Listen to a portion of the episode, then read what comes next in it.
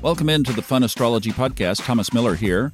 Wanted to bring this little special series to the table since this war began in the Ukraine, but held back just a little bit so that we could see what was going on and get a fuller perspective. But we are going to talk to, over the course of three podcasts, our three ladies who are doing readings for us now at funastrology.com. We're going to talk to Delia Golden today. Then Marilyn Michelle will be next, followed by Laura Taft, and that is simply based on how we were able to get together.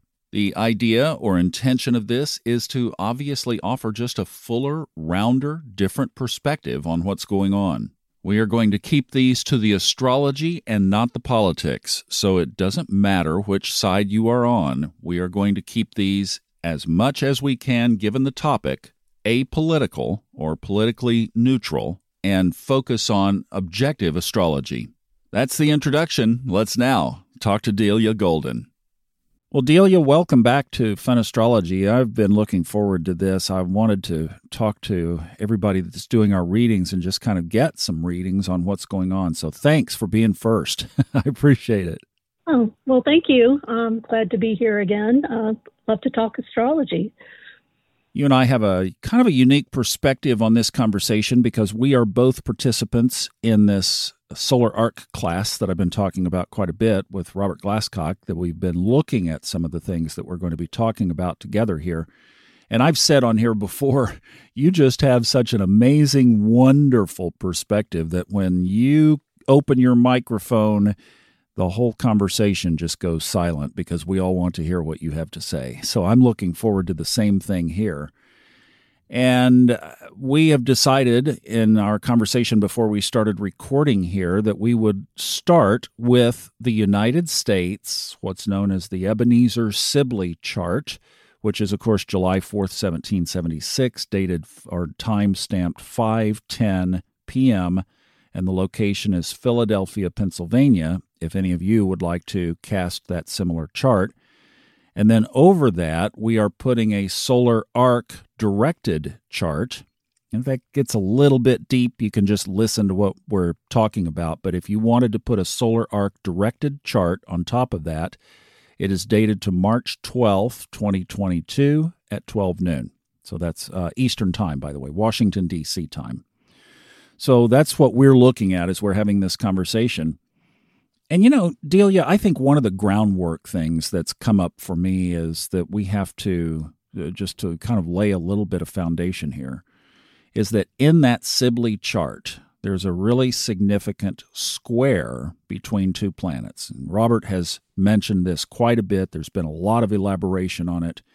We have in the United States chart, baked into the bones of the United States, Neptune in the 10th house in Virgo.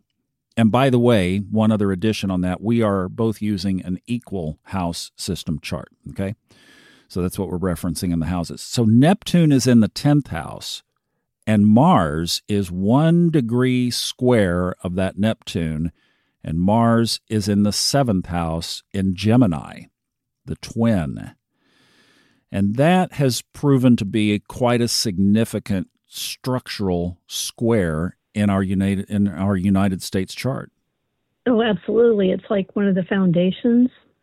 And with the planets that are angular, they're even more emphasized. It gives them more power for good or ill, or both, in whatever ways that they function. So, one of the things that Robert has brought up, and as we're observing in this class, and just kind of from a perch of um, I loved what he said recently. Are we moving more toward these potential aspects? The the what side of these aspects are we moving toward, or are we more moving away from them? Moving toward them means moving toward more authoritarianism. Moving away from them would be, of course, trying to preserve individual freedoms. But one of the things that he mentioned around Neptune in the 10th house, especially squaring Mars, is things like the lies and the deception. And I, I know, like you, you probably have heard so many people talking about how it's just very difficult these days to find anything true. And right now, as we're recording this, transiting Neptune up over our heads in the sky is in a direct opposition to our natal United States Neptune, which is only amplifying it. Oh, yes. And today, as I mentioned earlier when we were talking, uh, the sun, transit sun, is conjunct that Neptune today. Which even punches it more, because if we symbolize the sun as representing the soul of the United States, if you will, then it just only amplifies that more. What are your thoughts on that Neptune original position as a starting place? If you look back over our history, one it says, I think there was a kind of a, a spiritual intention, and with Neptune in Virgo, it's kind of like pure in a way, like wanting wanting things to be uh, organic and and I believe was founded on people who own land, right? Landowners to give them the advantage. That's what I guess the country was founded to, in in the Constitution was written around landowners, which of course white males, women couldn't own land, slaves couldn't own land, so it's built around that that paradigm, which is these days everything's being challenged and and um, either going to break up, modify, or dissolve, and um, it's in that process of these old ideas that you said baked in.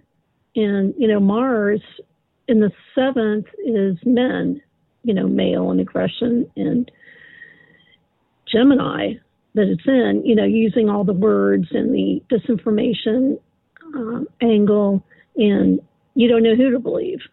You know, so many people in America get Russian disinformation, and they have for years. So it is hard to tell, you know, what's a true source and what isn't. And one thing as a librarian, we're trained to find authoritative resources, and a lot of them, like databases and those kinds of things, are behind um, paywalls. So uh, open web isn't a good place to get verifiable information. So if people are relying on that in social media, it's kind of a poking around in the dark, which to me that that's that Neptune kind of digging around the dark for the details, but you don't know, you, you can't evaluate it if you don't know how to evaluate or anything to measure against. So I think that's what we're up against, you know, as a general public. You know, there was another element of that Neptune that came alive for me as we were talking about it that somebody put a book in my hands a while back called Killers of the Flower Moon. It's basically about the Osage Indians, which were corralled, if you will, into Indian territory just north of Tulsa, where I grew up. And that was Osage County up there in that northeastern section of Oklahoma. And the book is about their oil and oil rights and how this guy came in and started basically killing off the Osage so that he could eventually get the oil rights. And what was interesting too is, of course, kind of a parallel timeline was J. Edgar Hoover, during this time had just been appointed to the FBI, and this was his first big breakthrough case. And he hired a lawman out of Texas to solve it, and he did, and that's the whole thing. It's going to be a movie soon with quite a few big stars Leonardo DiCaprio, Robert De Niro, and several others. But the so I mean it's kind of a big deal book. But as he was setting the stage, he talked about Thomas Jefferson, the signer of the or the author of the Declaration of Independence, when he completed the Louisiana Purchase in 1803, as the author cited, he called the leaders of the Osage to Washington, D.C., to assure them that their land, where they originally were, which was basically up around Kansas City, let's say either side of Kansas City and south, that that was their land and they were not going to be relocated. And within three years, they had started to move them off of their homeland. And I just thought, ah, all the way back then, that Neptune had showed up. Yes, well, plus Mars in seventh. The seventh is treaties. And I think I made this observation in class one time that you know Mars and Gemini kind of two faced, you know, saying one thing, doing another, which is one of the experiences that uh, Native Americans have had. with treaties, treaties that they've had with the U.S. government. They weren't honored. Well, here's why I think taking a look at this. This isn't to you know to throw rocks at a glass house. The reason of setting this up is for the very aspect of the of the multi centuries. Pluto up in the sky has returned to exactly the same place where it was when they signed the Declaration of Independence back in 1776. And it's going to dance over that place already with one direct aspect, and then it turns retrograde, hits it again, then it turns direct and hits it again all this year. So, really, that energy is there, present, alive, and at its peak all year. And one of the things that I think a Pluto return could symbolize is all of these structural things, like we're talking about, that have been abused, that have been amplified recently. In other words, where we're not being authentic, where we are not, where we have left the values that you described of the purity of Neptune in Virgo, the good intentions of a, I mean, you're exactly right that Neptune does show a spiritual root to the country. And of course, the shadow side is that it got off on religious control, right? So the positive side of that, the movement away from the shadow, would be back toward a more true, pure spirituality among the people, not so much from a perspective of either control or manipulation. Right. And it's in Capricorn which is business. It's all business and just uh, getting down to the essence instead of all the superfluous things. You know, because our second house is our values as a nation and what we think we've been founded on. So we really need, as you pointed out, get back to the roots because, uh, you know, a lot of, um, I would say, business has kind of gone to extremes, and Pluto's going to prune that because Pluto is also extremism in business. And so you have these multi billionaires, you know, and then you have people who have been more and more disadvantaged by the, the laws and legislation that, that these billionaires have kind of bought into with dark money. So it's a balance sheet that's coming out. And Pluto to me reminds me of like a, a bulldozer it's going to plow plow things under, and you'll have new growth in the spring, whenever that is. You know, I had Pluto very involved in my life, especially in my 30s and 40s, and it did its work. It there was death and destruction, and then there was rebirth. So I'm speaking as one who can look at the impact of, of Pluto, and I, I've got to say that while you're in the process of the pruning, it's not fun it's definitely not fun. But there is always with Pluto, the symbolism is that there is something better on the other side. Absolutely. Yeah, I think the trick is you have to latch on to something that's sustaining, I guess, spiritually and mentally and um, physically, whatever that is. And a lot of times it is your, your core beliefs or your spirituality or thought system. Like if somebody isn't religious, or really consider themselves spiritual, you know, there has to be something, I guess, to anchor onto that.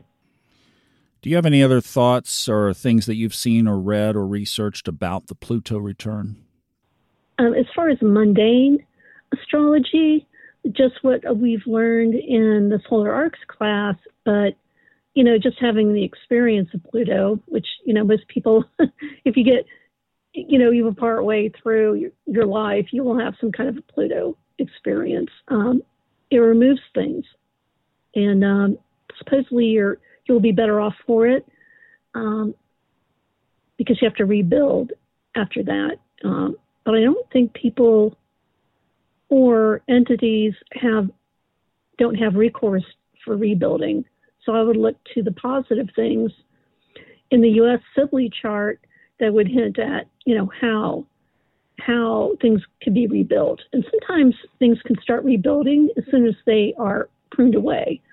You know, you may not see the shoots above the surface, but you know, on a certain level, things will be rebuilt. And in the modern age, things happen at the speed of light. Information, decisions happen really fast. So maybe that's part of what's being trimmed away is are the old slow ways of getting things done. Yeah, that's a good thought. And I'm looking at the house that Pluto rules, and that is the 12th house. So a lot of it is stuff that's behind the scenes, and that rules institutions, um, you know, government, hospitals, education, all these big overarching institutions. Also, you know, anything going on, on behind the scenes that's also our hidden enemies. So I think this is going to be a period where things come to light, where um, anything that's working against the United States um, and the people will be pruned away, come to light, and hopefully rendered obsolete or powerless.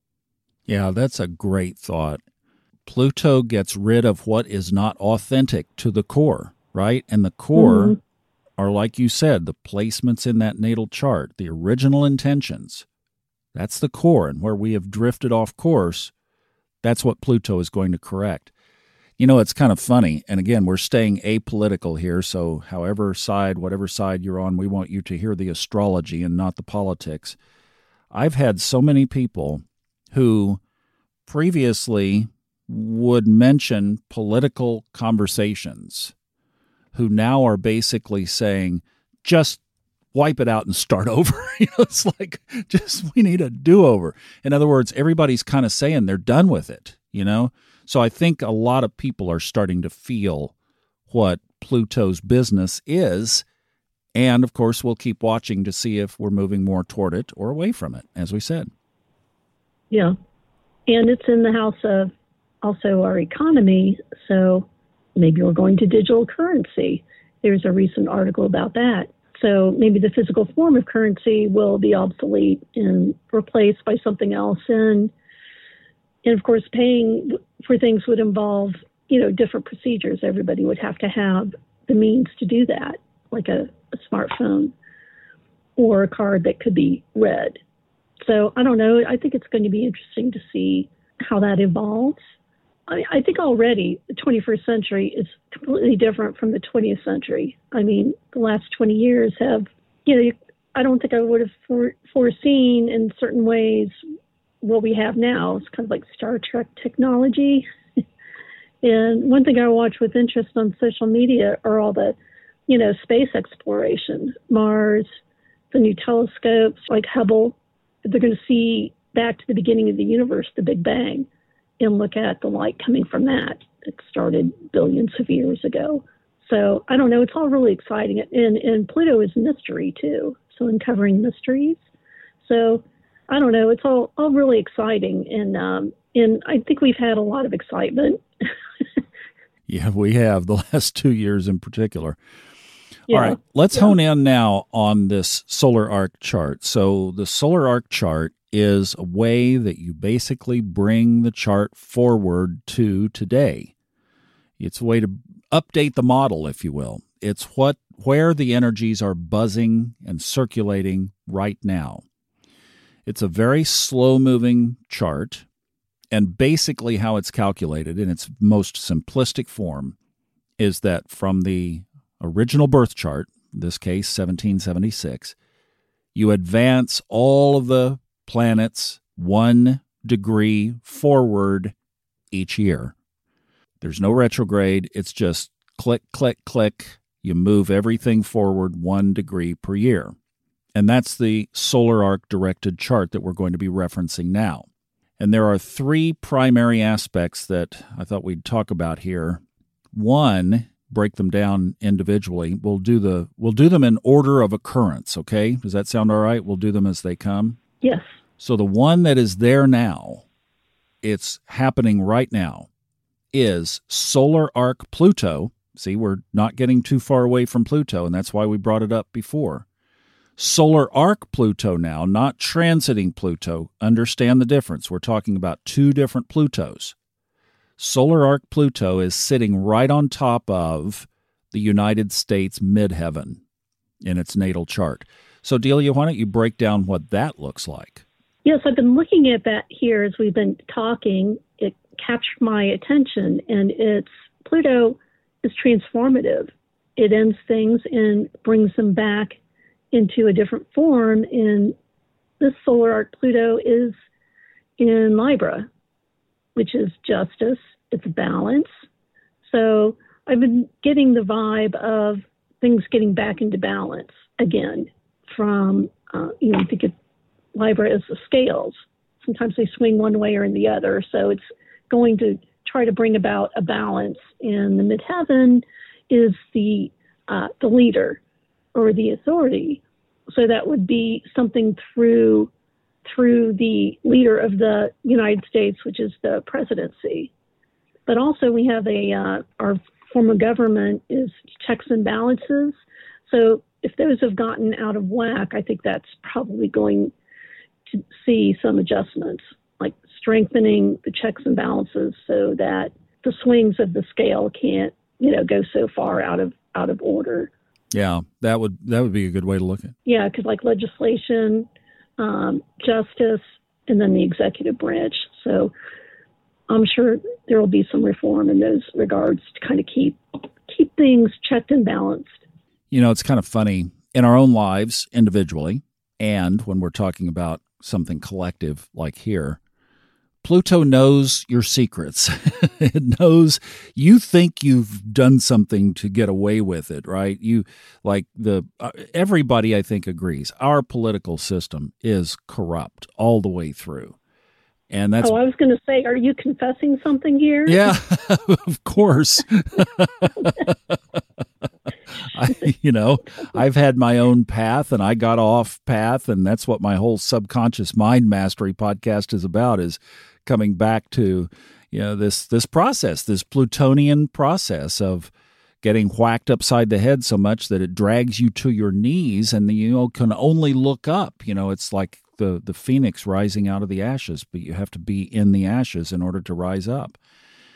So yeah, I mean, I've had my misdirections, and maybe that's why I can connect with this process so much too. Is just yeah, I've been there, done that, and it will it does it knows like you know everybody gets up on the in the press conferences and they all look so smug and like they're like you know the the cat that just ate the mouse is grinning right but pluto knows and pluto will uncover systematically methodically and sometimes painfully if there's resistance but it will expose and bring you back to your truth and yes, the good part is that the original intentions will be the plumb line, I guess, is the best way to put it, of what the process will be. So, do you think that that, as you're looking at it there, do you think that that equals a painful experience, or do you think it's something that could maybe be a little bit more benevolent? I, I don't think Pluto is ever not painful. It just depends on what degree.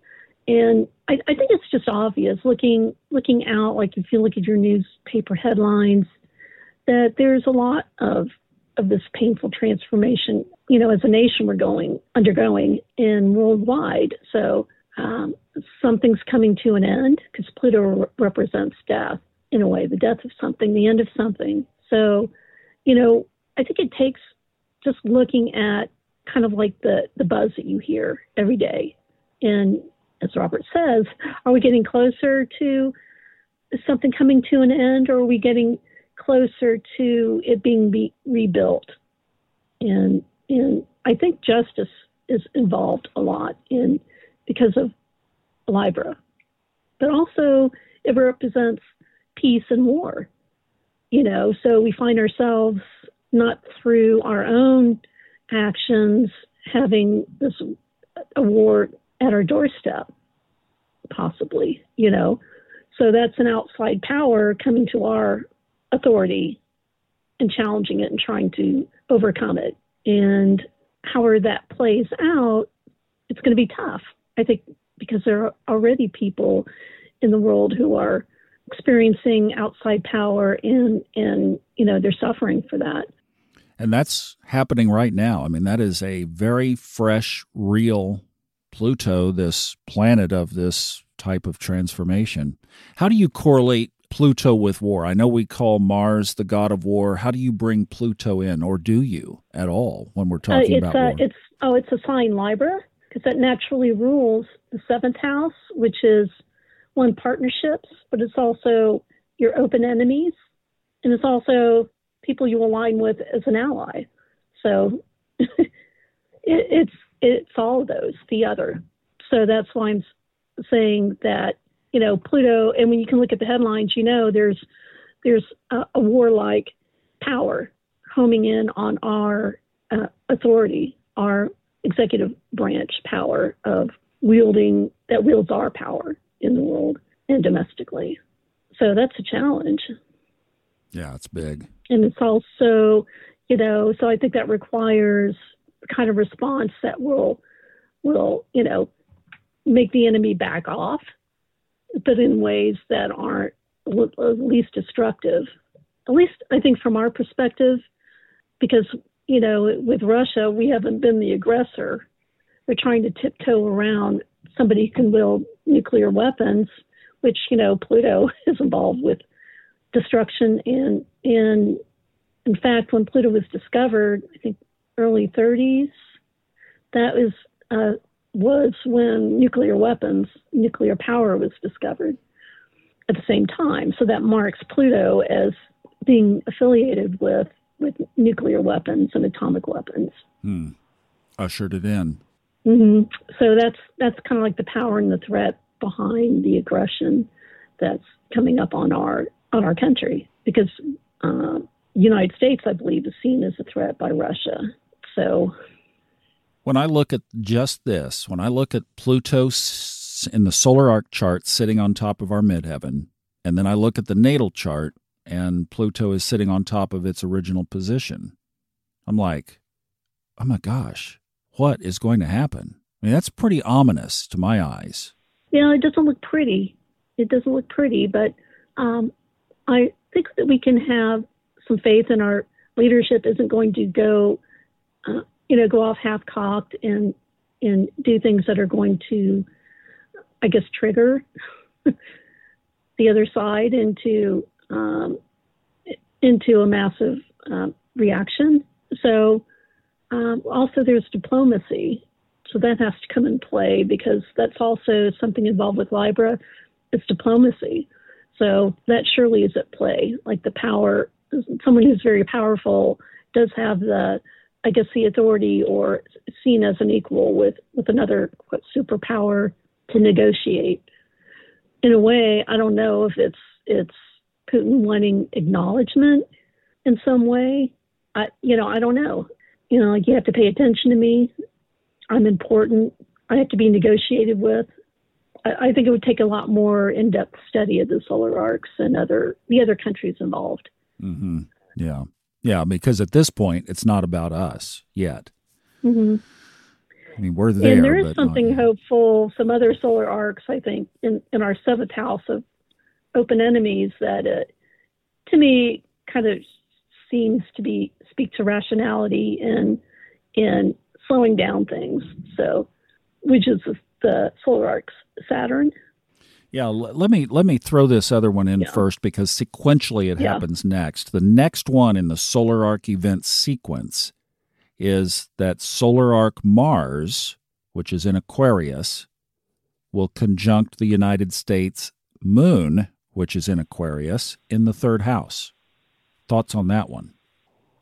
Well, one, the moon represents the public, and Aquarius is a, I guess, a forward-looking sign it could be it could be really conservative and reactive and revolutionary, but it's also uh, you know like progressive, wanting equality, and that's one of our founding principles. And Mars is action. And the third house is communications. It's our how things are built, infrastructure. And I'm looking for the houses that Mars rules because that'll be involved in these matters, and it rules the fifth house, which is education and children, and it's uh, also speculation, the stock markets. So I don't know if there'll be more people able to to do investing and be able to.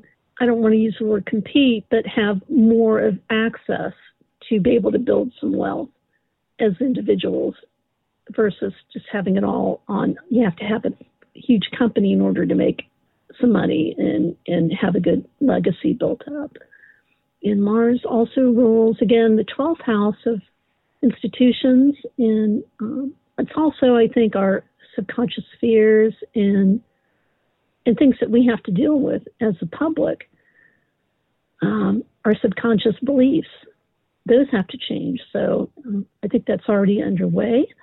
So maybe there will be things come up for public awareness that people, I guess, becoming aware of them is the first step. If you're not aware of something, you can't fix it or heal it or work on it or even notice that you don't want to look at it, you know. So I think that'll be some important actions that will at least the public is becoming aware. And Mars is also inflammation and anger. So, you know, there are a lot of hot button issues coming up in the public, you know, right now and have been. So maybe that has to happen in order for thing for, I guess, public at large to decide who are we as a country and what do we want. How are we going to talk about this? Can we have public discourse?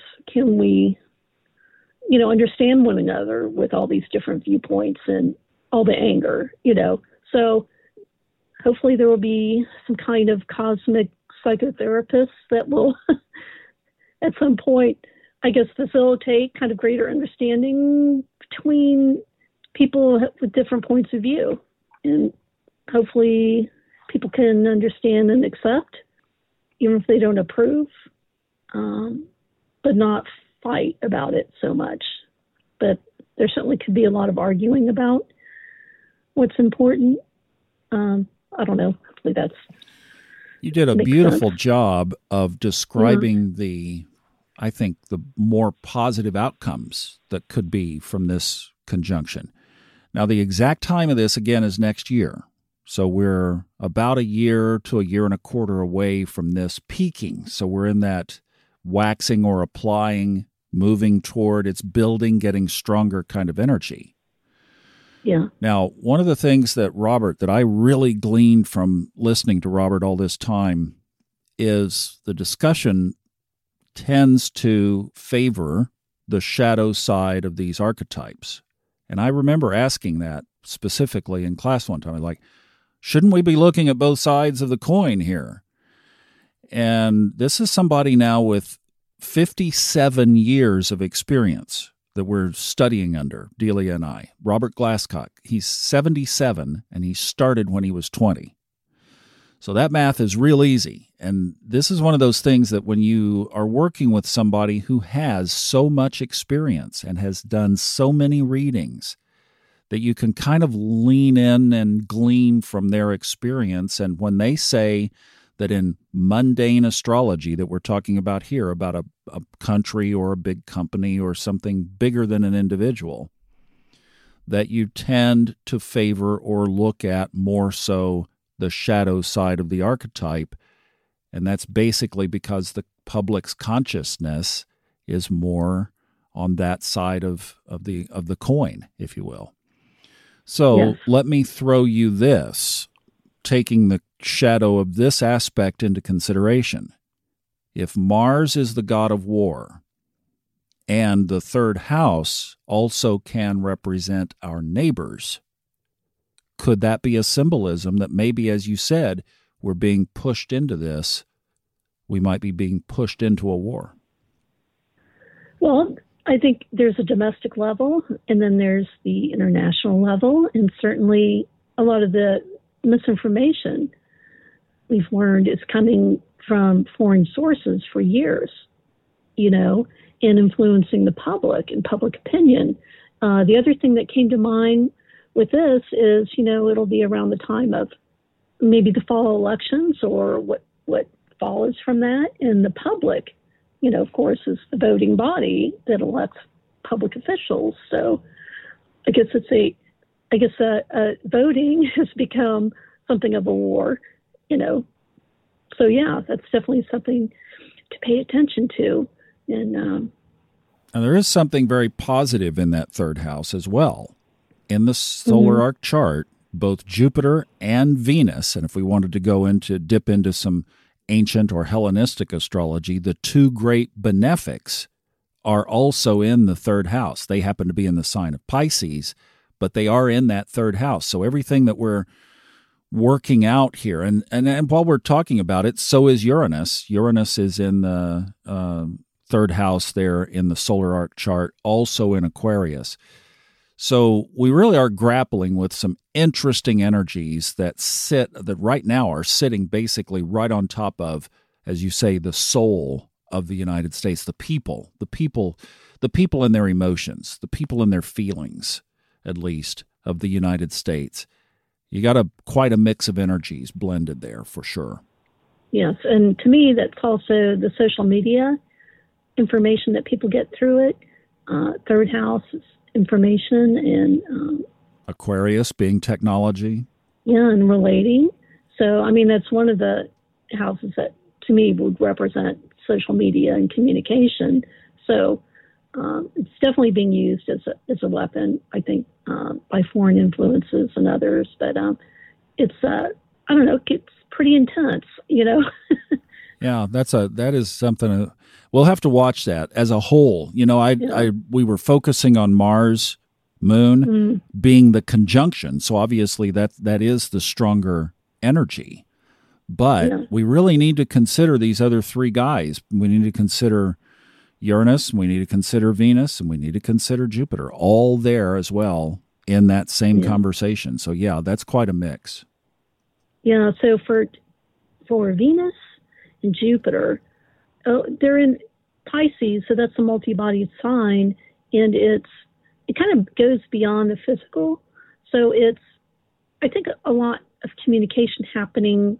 I don't know if you believe in evolution of people, but it's almost like we're connecting so quickly and stuff through technology. Is that a model for us to connect mind to mind and maybe evolve in a way that eventually, if we kind of pass these tests, to be more experience oneness in unity versus pushing others away in anger and fear. That may be one of the spiritual tests that we're undergoing. Um, yeah, that that may lead to the spiritual revival as well. Yeah, uh, not necessarily religion, but just relating one to one and seeing the beauty in everybody. You know, like relating to people on the other side of the planet. You know, we're all the same maybe people have different clothes or speak a different language, but it, it's just become becoming familiar with your neighbors and and joining together instead of feeling separate, like oh, they're those people over there. It's us. To me, that's like maybe a way of thinking that people are getting into with social media, especially, you know, uh, Gen Z, that they've grown up on this. I don't think they see other people as enemies. You know, they like music and just existing as, I guess, co dwellers and not so much concerned with, with, I guess, division. Yeah, that is really cool. Interesting.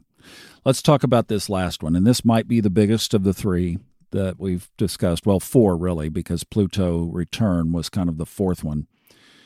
Solar arc Saturn in Gemini in 2024 August, just a couple of months before the next presidential election, will mm-hmm. will conjoin the United States natal Mars, and this happens in the seventh house.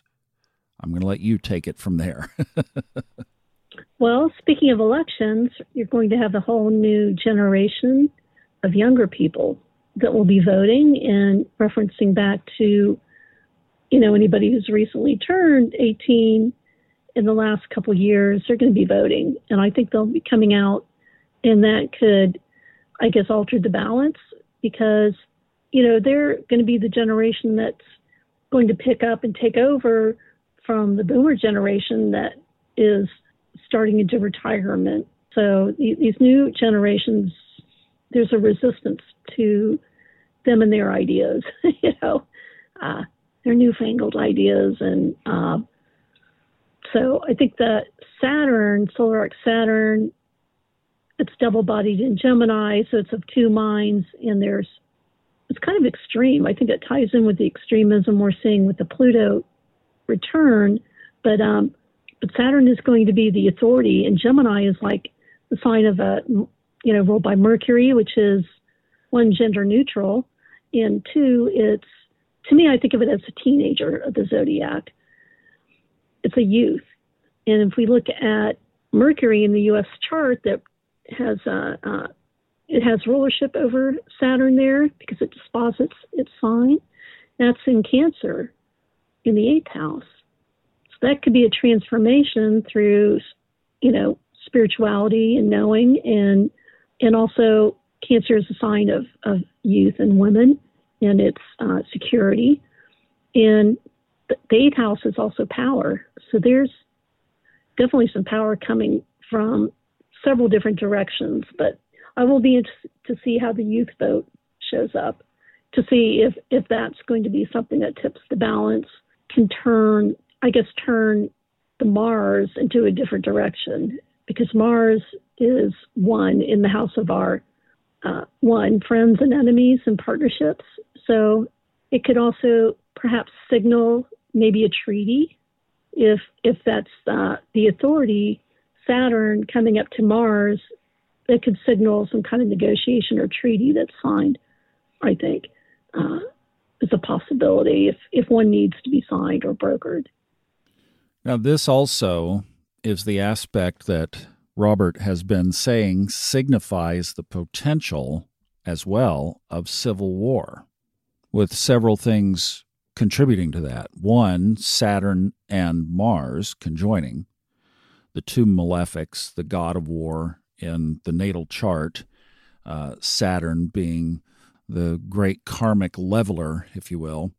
The sign that it's in, Gemini, as you said, being a dual split sign, there's the split, and then the seventh house, which a lot of people say, now wait a minute, doesn't the seventh house the, the seventh house represent relationships? It does, but what's the opposite of relationships? What's the opposite of a favorable relationship? Or as relationships in the United States, at least statistics are that if you get into one, you got a 50 50 chance of getting out of it. And then what used to be love has turned into war. So the seventh house does have a shadow side of war with it as well. Do, yes. you, do you see that aspect as an ominous aspect or more of a positive? Well, Saturn certainly is limiting. So, you know, I'm concerned about the freedom of speech. Like, I think Saturn is going to try to limit that. Or, on the other hand, it's um, our communications. And so I know a concern that people have had is our communications being hacked or disrupted, satellites. Um, and also, I'm looking at Saturn as ruler of the second, our economy. And also, the third house is Aquarius on the cusp. It rules that. One of the co rulers. That's our communications and infrastructure. So, whoever controls communication and infrastructure can modify our values as a country. So I think that's the precarious role that kind of the insidious propaganda seeping into social media has had. It's more of a war of minds and hearts through a lot of misinformation. And that I think is a critical piece. The enemy isn't necessarily out there outside of you uh, with a gun. It's it's whispering in your ear. Delia and I did not compare notes at all, and we didn't. There was nothing other than just, hey, let's put the chart up and start talking about it. And something that has come up of this conversation that I didn't expect is a Geminian communication theme here, talking about the third house, Mercury. Mercury right now in the sky is in the United States third house, moves fast, but so that's not long, but it's there right now. We've been talking about Aquarius, new media, social media, communication, back to this theme of communication. And then, even when we hop over to the relationship house, I think you did an excellent job because it is. It's in the sign of Gemini, communication, Mercury. Mercury in the United States chart is in the eighth house, which is the house of death and transformation. So, you know, as we talk about looking at these themes that recur, we've got the solar arc Pluto on the midheaven. That's one transformational theme. the Pluto return is the other transformational theme.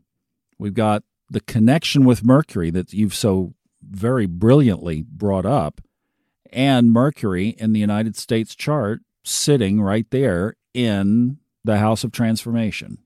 I don't know. That's just, that's all. Oh, and solar arc Mercury is in the fourth house. It's in the latter degrees of Pisces right now, but the fourth house being the homeland, communication. Wow. Quite a theme that's emerged from this. Yes, and I wanted to note that our U.S. Sibly natal Mercury in Cancer, along with the Sun in Cancer, Cancer is famously patriotic, which is a characteristic of Americans. They love to wave flags and Fourth of July and all of that, and and especially in times of national duress, uh, the patriotism comes out in force. So in the various ways, so people pull together in very patriotic, you know, outstanding ways, and and that's considered a mark of being a real American is is displaying patriotism in a big way because Jupiter, Jupiter and Venus are also in Cancer. So we do things in a big way here in the States. Well, and right now, as you mentioned that even, that in back to this solar arc chart, they are all trining the, those same planets in Pisces, water sign. So this is, yeah, really amazing. So that would, I think, would amplify and punch that uh, even more. It almost yeah. it looks like there is this, you know, the whole Piscean thing and this Neptune opposition. Neptune, of course, in Pisces. I think we all who follow some kind of I don't know, the terminology gets in the way, new age or metaphysical kind of thinking, that there is this new consciousness that's around the corner. I think we can see it, exactly. we can feel it, and the chart is actually showing that. We got to get some pruning done we're going to have to maybe, mm-hmm. you know, short term pain, long term gain. But there is emerging from this a new spirituality, a new consciousness. It's not going to be religious. It is going to be fresh and vibrant and will carry us into the future. Don't you get that feeling? Absolutely. And I don't know if you mentioned the solar arc moon just entered into Scorpio within the last year. And it's in our house of hopes and goals and wishes, and it's tri- in a grand trine with the Piscean solar arcs and the natal uh, Cancer planets. So I, I, think that's very hopeful for the public to really re- realign, and Scorpio is regener- regenerative. And we've got, as you say, a big water trine. Mm-hmm. Scorpio, Cancer, Pisces. Yes. So that's through the feelings and the intuition and all the metaphysical connections. Yes, exactly. It runs deep and um, things show up on the surface, but a lot of work I think is being done underneath the surface metaphysically. This audiobook that I narrated for Steve Forrest, The Endless Sky, has a chapter in it that is just priceless. He talks about, well, the, the name of the chapter is When the Saints Go Marching In. and and what he was referencing was this big Neptune in Pisces transit that started in 2011 and 12 and goes through about 2025 broadly when it finally dances its way out. But those 13, 14 years are a time when, as he was saying, mystics and sages and spiritual leaders and who knows what are coming back and marching in to help lead us out of this mess that's been created. And you know, I was talking to somebody the other day who is parenting one of those kids born in that time frame and said and they feel like they see they see the specialness in the child and they feel the specialness in the role as parenting that child. They can feel it. The point was that you wouldn't have this special generation of kids coming in if there wasn't going to be a future for them to do so I think that's the bright hope that however dark it gets or whatever is in front of us, that the saints are coming marching in and there will be a future and they are going to help lead us out. I think it's just a beautiful picture.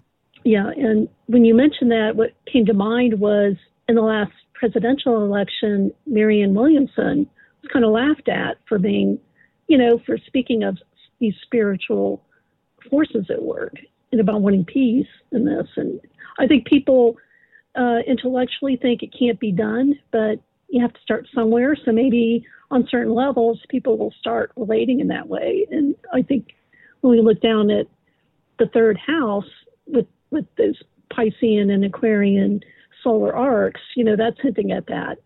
So I think it's a worthy a worthy goal, and each successive generation replaces the previous one, and they have knowing and experience and ideals that uh, replace the old. So I think it's a, a beautiful thing, and um, I feel like I was born ahead of the curve. Uh, I don't feel in step necessarily with my own generation, but um, I can't wait to see, you know, what what good comes of it. Absolutely, yeah. Delia, thank you. This has been enlightening, educational, and fun. so thank you for doing oh, it with me. Absolutely, you uh, your advertising is uh, is is accurate as billed. We will always try to keep it fun, even in its uh, even even in its darkest hour, as as Churchill would have said. We'll keep it fun. You have to have a sense of humor because if you don't, you know, you can't give up ever on anything. Delia, thank you for your insights. Always great having you here, and thank you for being on our team of readers as well. If you go to the funastrology.com website and you go to the readings tab, you will see the three ladies that we've talked about, including Delia, and each one has a little profile there, and you can listen to their introductory podcasts. So if you would like a reading to see what's going on in your own life, we have that resource available, and Delia is one of those readers for us. Thank you so much for listening. I'm Thomas Miller, praying for peace and sending love.